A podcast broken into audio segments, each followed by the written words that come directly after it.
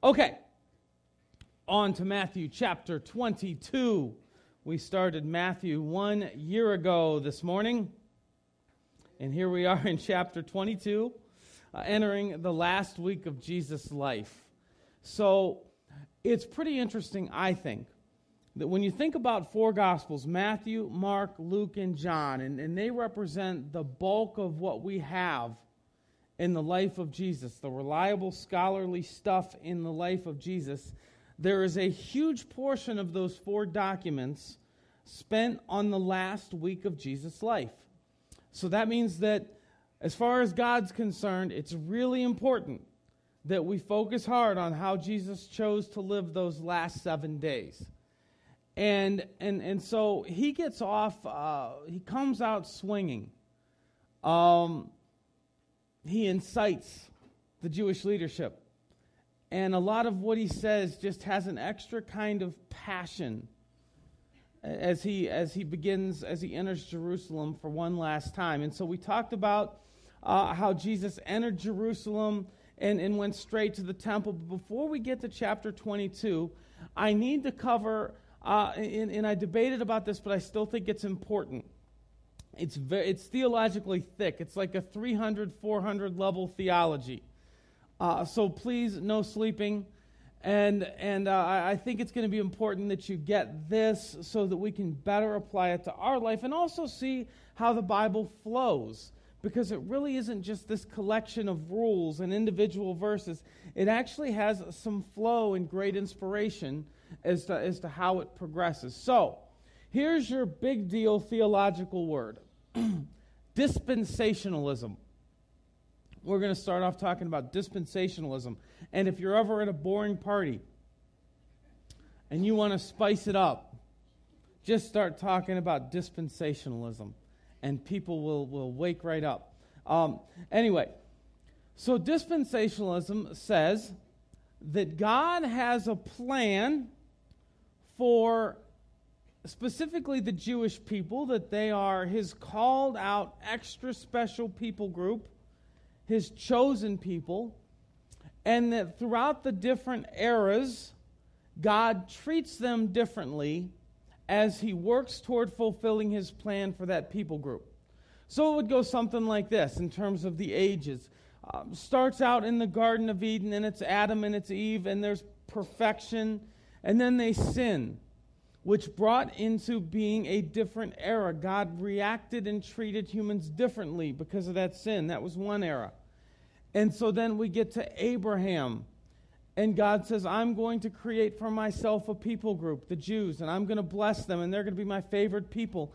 A different era or dispensation. And so there are different times, and, and so he, with, with Abraham, he establishes a covenant, a promise that if you follow me, if, if they followed God, he would be their God, they would be his people, and they would have a special favor.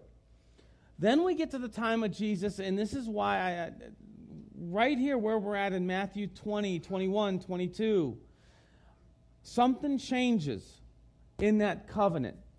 Um, God pours out or begins to pour out his judgment on Israel as a nation.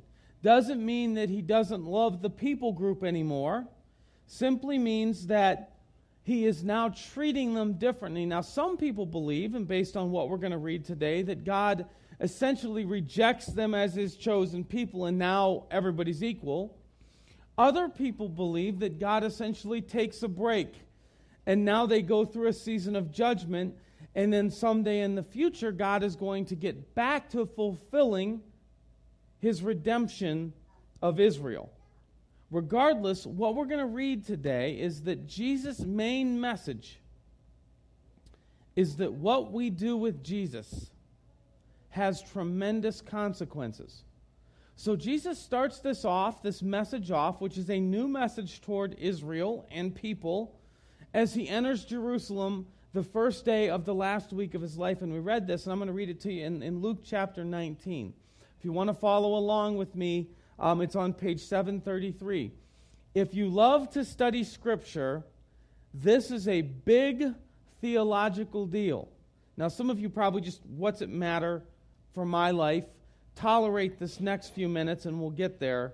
But if you love Scripture and the flow of Scripture, this is a big deal that we're talking about right now. It says, As he approached Jerusalem and saw the city, Jerusalem representing all of God's people, the Bible uses Jerusalem to symbolize God's relationship with his people. He wept over it. He's crying, and he said, If you, even you, had only known the day that would, this day, what would bring you peace but now it is hidden from your eyes. The days will come upon you when your enemies will build an embankment against you and encircle you and hem you in on every side. This is exactly opposite what the Israelites would have expected the Messiah to say to them. the enemies will encircle you, hem you in on every side. They will dash you to the ground, you and the children within your walls.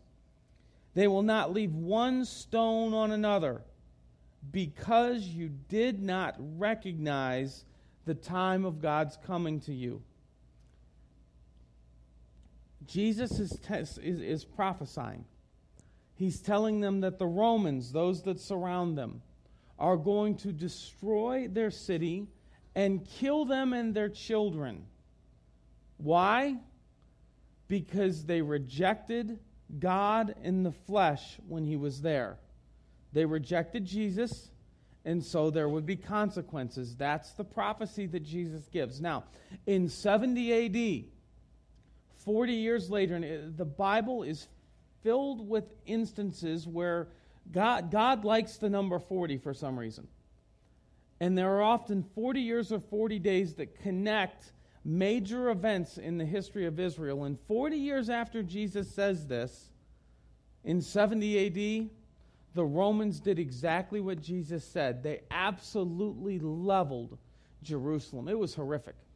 The historian Josephus and others record it, and, and it is just absolutely guts and gore. Uh, blood flowed from one side of the city to the other. Architecturally, the city was destroyed. The Romans scattered the Jews from, from the land of Israel, from the promised land, and they wouldn't return until after World War II. But the devastation in Israel was unthinkable, or in Jerusalem was unthinkable. So, any Jew that would have read those words from Jesus after 70 AD, they would have seen that as a powerful prophecy. Jesus basically saying, Because you rejected me, the wrath of God will be poured out on you. Now, that just begins what Jesus tries to do with the first few days of the last week of his life in telling Israel what you decide about Jesus matters, and there are consequences surrounding that decision. So, we're going to get back to Matthew uh, chapter 20, and it says, Remember that Jesus went into Jerusalem. He's welcomed as the Messiah, but the very first thing he does, instead of destroying the Romans, he goes to the Jewish temple. And he but tells them essentially, You have this 180 degrees wrong.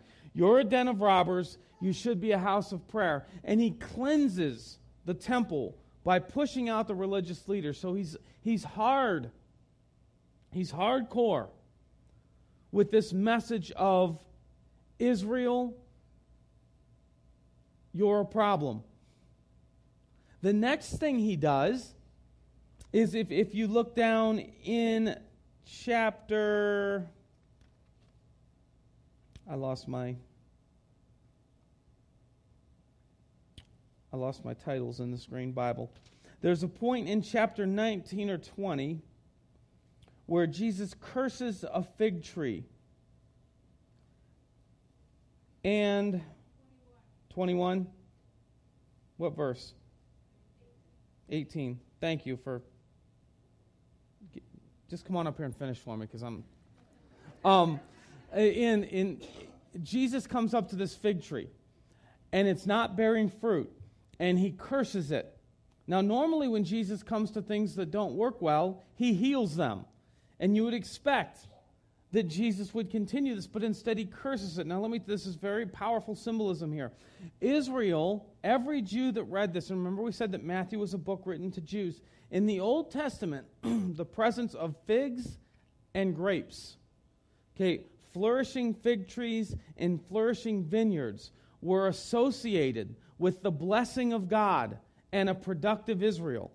In other words, Israel being who God intended for them to be was associated symbolically with the presence of fig trees that bared fruit.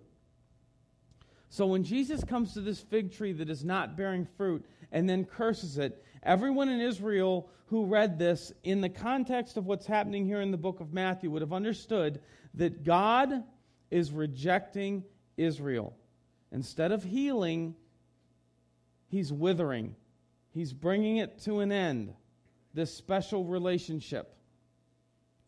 Then it moves on and talks about the religious leaders rejecting Jesus' authority, again, fitting this flow of a rejection of Jesus. Jesus is then going to move, and I'm just telling you this not to bore you, but so you can see how Matthew flows.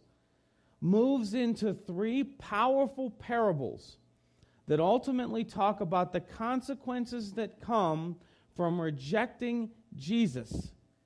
He's there for them, they reject him, and there's going to be consequences. So now we're to Matthew chapter 22. it's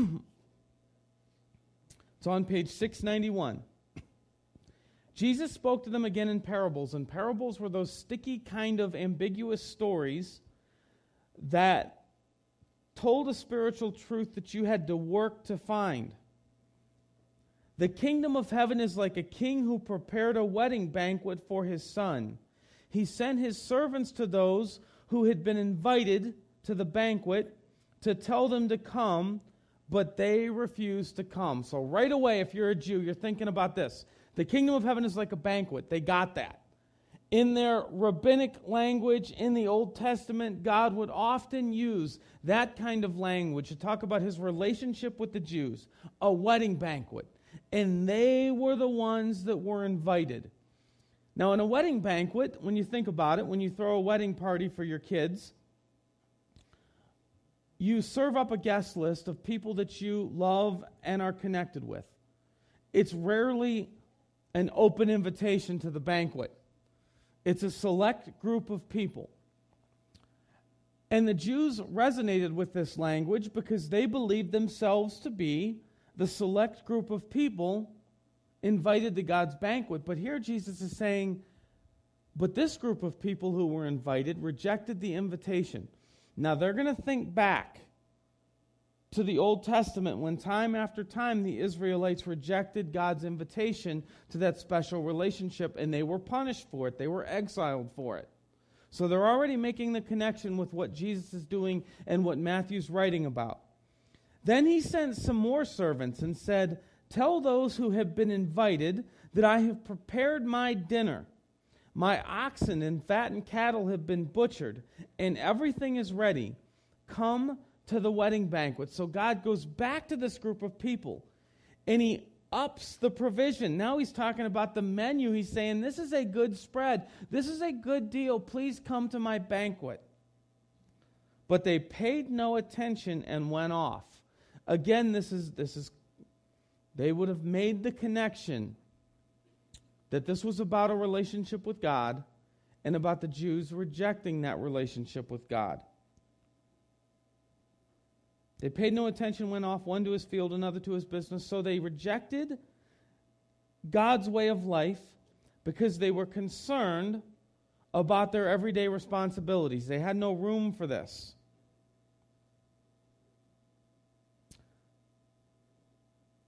The rest seized his servants, mistreated them, and killed them. Clear reference to the coming crucifixion of Jesus. The king was enraged he sent his army and destroyed those murderers and burned their city. Again, any Jew that read this after 70 AD would have seen this as a clear prophecy that by rejecting Jesus, God was going to pour out his wrath. Then he said to his servants, The wedding banquet is ready but those I invited did not deserve to come. So go to the street corners and invite to the banquet anyone you find. So the servants went out into the streets and gathered all the people they could find, the bad as well as good, and the wedding hall was filled with guests.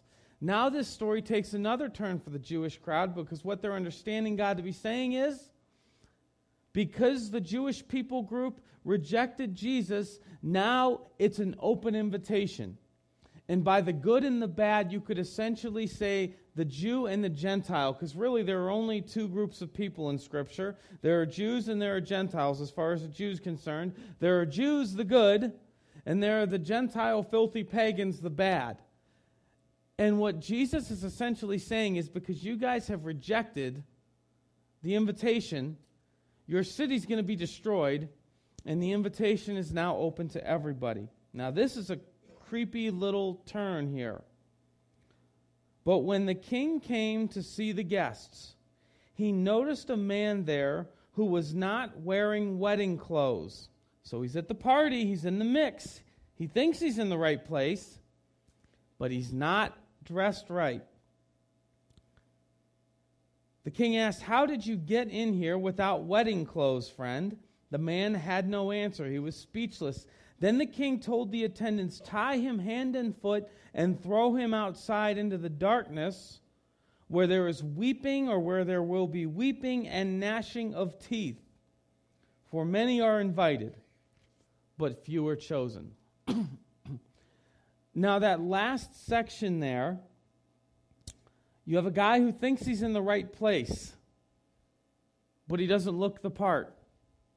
And so he's tossed out of the banquet. Followed by this mysterious little phrase that can be interpreted different ways, but I'm going to give you my interpretation. That's all this is, is my interpretation. Many are called, but few are chosen. When you look at the language there, it seems to me that what he's essentially saying is everyone is invited. If you look at the passage, everyone is invited, but less are picked. In other words, Jesus is telling the Jewish crowd that day just because you got an invitation to God's kingdom doesn't mean that you're in. And if you look at what is central, it all has to do with how you respond to Jesus. What you do with Jesus matters a big deal. It mattered to the Jews 2,000 years ago.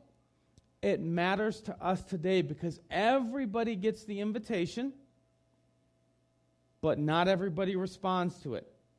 So I want to I want to just kind of go through this answering three questions that that I think a passage like this could raise because it's it's it's not an easy passage to hear, toss them out in the outer darkness where there's agony. We don't like to think about that. And, and I will say that I, I think categorically, if you've been a part of my teaching for very long, I tend to err on the side of grace, inclusion. There's a lot of negativity out there, a lot of Christians who aren't representing well, who are condemning and judgmental and make you feel horrible for who you are and all that. So I try to probably overcompensate for that. But there are passages like this that simply say, what you do with Jesus here and now can have an eternal impact on where you spend the rest of your time. And so this is an important decision. So the first question that I want to thoroughly deal with is Am I invited? Like you hear that there's a God who throws a party and that there are people who end up at this party and that this is an eternal kind of gathering. Are you invited? And the reason I think we all wrestle with this is, is because I, I know that there are many, many, many people who struggle with believing that there is a good God who actually would, would choose them. I have people come to me all the time and say, you know, I did this way back when, am I going to hell? And, and that, that's a fact. I mean, many of you have come to me and asked that question because we know where we've been. We know the horrible kinds of things that we do. And especially if you have had like an unpleasing father figure in your life, sometimes it's very, very hard to accept that the God of the universe could truly want us in his presence. But what we learn from this passage is that you, no matter who you are, no matter where you've been, the good and the bad, are absolutely invited into life with God. You just are. Whether you can deal with it or not, you are invited. So I want you to turn, and this is an important passage. I really would like you to turn with me to see it. So on page 829, 1 Timothy 2, chapter 4. Or I'm sorry, 1 Timothy chapter 2, verse 4.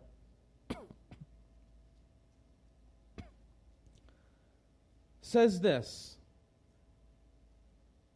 God our Savior wants all people to be saved and to come to a knowledge of the truth.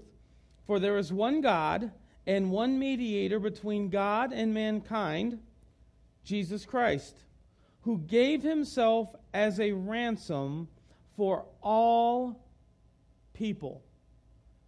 And that's what that means all people. The Hitlers, the bin Ladens, the Mussolinis, the guy who did that thing to you, all people. God wants all people to come to a knowledge of Him, to be made whole, to be saved and rescued. And Jesus paid the ransom. That means He paid the penalty to cover for the sin of Hitler, Osama bin Laden, the guy that did the thing to you. All of those sins have been paid for. Now, still have to receive the ransom that's been paid, but it's all been paid for. So don't ever think that there is something that you have done that was not already paid for because the Word of God is plain and clear. You are invited. God desires for you to connect with Him, and He has paid the price for you.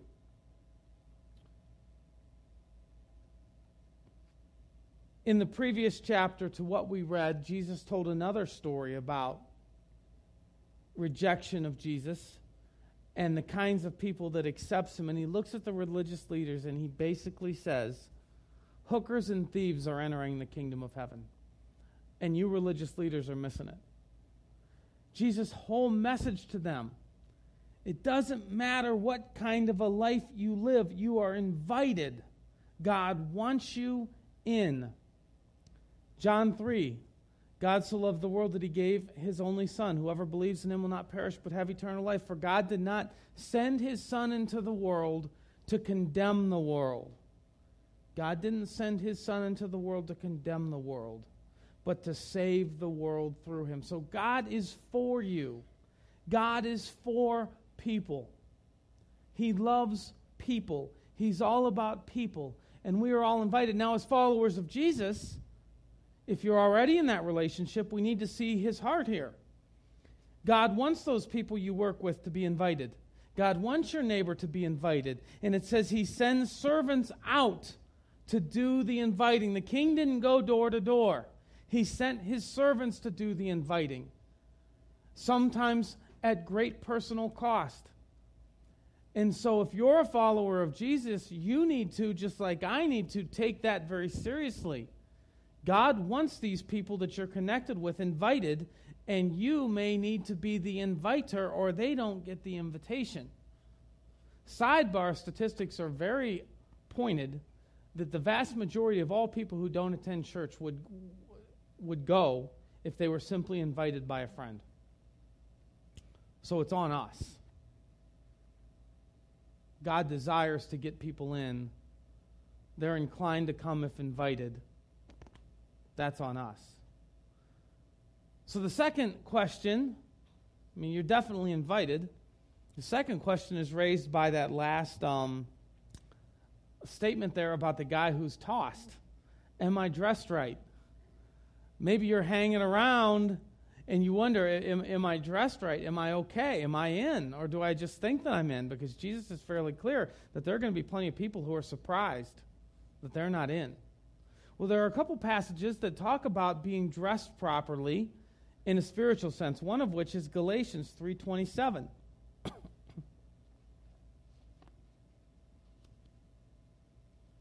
Maybe I'll find it. Galatians 3:27 uh, says this. Let's start at 26. So in Christ Jesus you are all children of God through faith. For all of you who were baptized into Christ have clothed yourself with Christ. So the Bible talks about baptism being an act that somehow mysteriously clothes us with Jesus.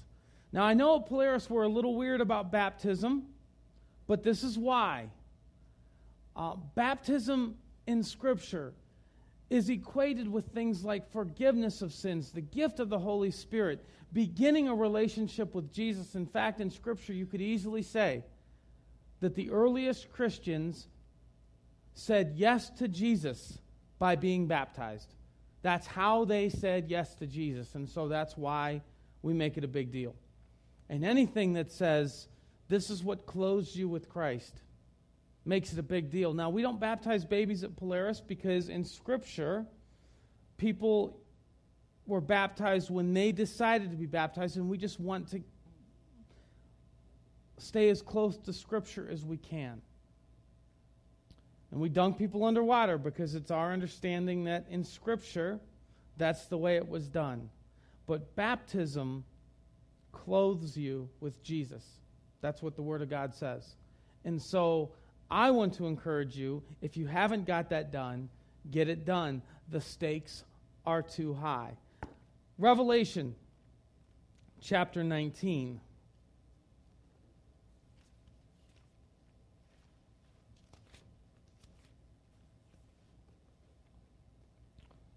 Verses 6 and following. This is one of the last moments in human history. Like one of the last things that will happen in the world as we know it is this cry from heaven Hallelujah! For our Lord God Almighty reigns. Let us rejoice and be glad and give him glory, for the wedding of the Lamb has come, and his bride, the church, has made herself ready. Fine linen, wedding clothes, bright and clean was given her to wear. Fine linen stands for, wedding clothes stands for the righteous acts of God's holy people. Wedding clothes, a symbolic representation for following the teachings of Jesus. It's as if Jesus is saying, You can hang around the party but you're not fooling anyone. If your life does not look the part, you're not in. That's how important following the teacher. And you're not earning it. We know that we don't work to gain forgiveness. But the kind of faith that God is looking for is demonstrated by lives, by lives that work to follow the teachings of Jesus, that truly value his teachings. Jesus never really said, I just want people to believe the right things about me.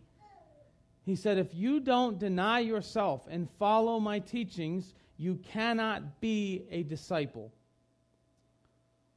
So we need to strive for lives that follow Jesus' teachings. That is being dressed for what God is doing. Now, one final question that I think we need to deal with, and this is the tough one.